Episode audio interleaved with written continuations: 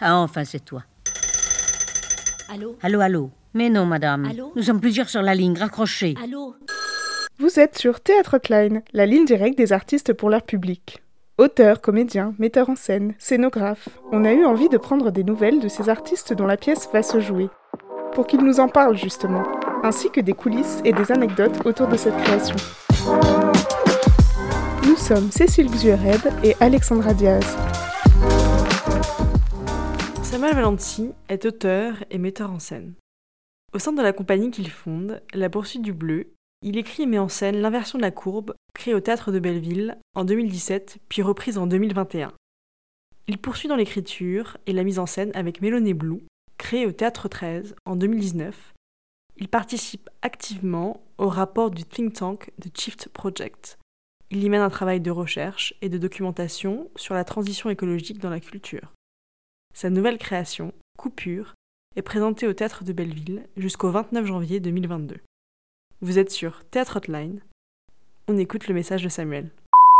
Salut Alexandra, c'est Samuel. Du coup, euh, je te laisse le message pour ton podcast. Merci beaucoup de me proposer euh, de participer. J'ai fondé une euh, compagnie de théâtre qui s'appelle La Poursuite du Bleu. C'était en 2014, donc ça va faire maintenant 7-8 ans, histoire de me mettre un petit coup de vieux. Et euh, la compagnie a produit euh, quatre spectacles au Théâtre du Soleil, au Théâtre 13 et au Théâtre de Belleville. Euh, et tous les spectacles euh, qu'on produit sont euh, engagés et traitent de sujets euh, écologiques, économiques, sociaux, sociétaux.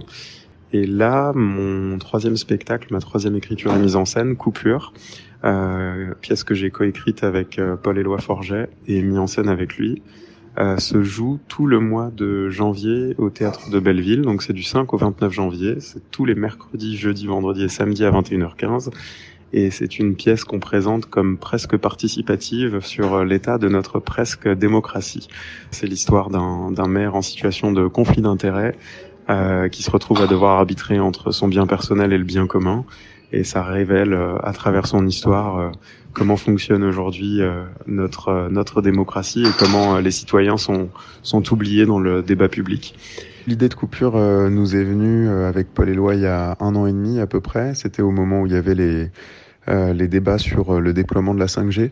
Et euh, en fait, on trouvait ça assez intéressant parce que le, le, débat se, se, focalisait énormément sur des sujets techniques.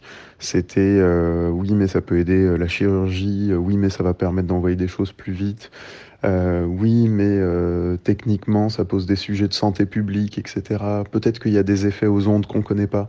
Euh, mais en fait, la question de fond avait jamais été posée, c'est-à-dire que euh, cette chose se déploie sans qu'aucun citoyen, sans qu'aucun élu euh, n'ait réellement donné euh, son mot sur les conditions du déploiement. En fait, tout ce que l'Assemblée a voté, c'est les budgets attribués pour les fréquences, mais ça n'est absolument pas le fait d'accepter ou pas le déploiement de cette technologie. Donc on trouvait ça intéressant en fait et on trouvait que le, le vrai débat de fond n'était pas soulevé.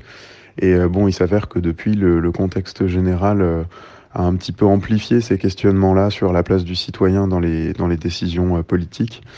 Et, euh, et, on a trouvé beaucoup, beaucoup d'affaires qui étaient un peu similaires, que ce soit avec les lignes à haute tension, avec euh, le, déploiement des éoliennes, où il y a des moyens de pression très forts qui sont mis en place. Donc voilà, on trouvait que ça traduisait une sorte de manque dans notre démocratie, un manque de consultation. Et avec Paul Éloi, on a commencé à imaginer comment incarner ça. Euh, peut-être en plaçant euh, un maire d'une commune euh, plutôt rurale, de petite taille, quelqu'un qui travaillerait en parallèle de son, de son mandat, qui aurait en quelque sorte un dilemme à choisir entre, entre son bien, celui de sa famille, et celui du collectif, de sa commune, pour que le conflit puisse exister. Et voilà, donc on a commencé à travailler là-dessus.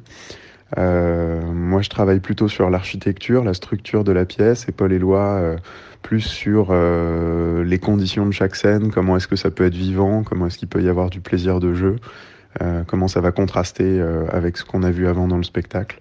Donc voilà, donc du coup, on se complète très bien, et c'est comme ça qu'on a écrit écrit ce projet avec un propos qu'on avait à, à cœur de défendre, qui était euh, qu'une décision qu'on prend seul et qu'on prend sans consulter les autres est forcément violente euh, par essence.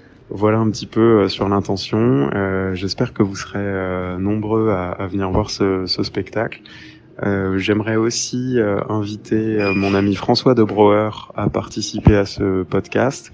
Euh, parce que François joue au Théâtre 13, qui est une maison qui nous est chère, et parce que euh, euh, j'admire énormément son travail, et je sais qu'il a fait un revirement, puisqu'il avait un spectacle en cours de production, et qu'il a décidé de changer de sujet à quelques mois de la première, donc très courageuse décision, et apparemment, enfin, j'en suis sûr, ça va être magnifique encore. Donc François, c'est à toi. Merci encore Alexandra, et puis à très bientôt. Ah enfin, c'est toi. Théâtre Hotline, interview réalisée par Alexandra Diaz, réalisation et montage Cécile Zuereb, sur une idée originale de Clémence Bragard.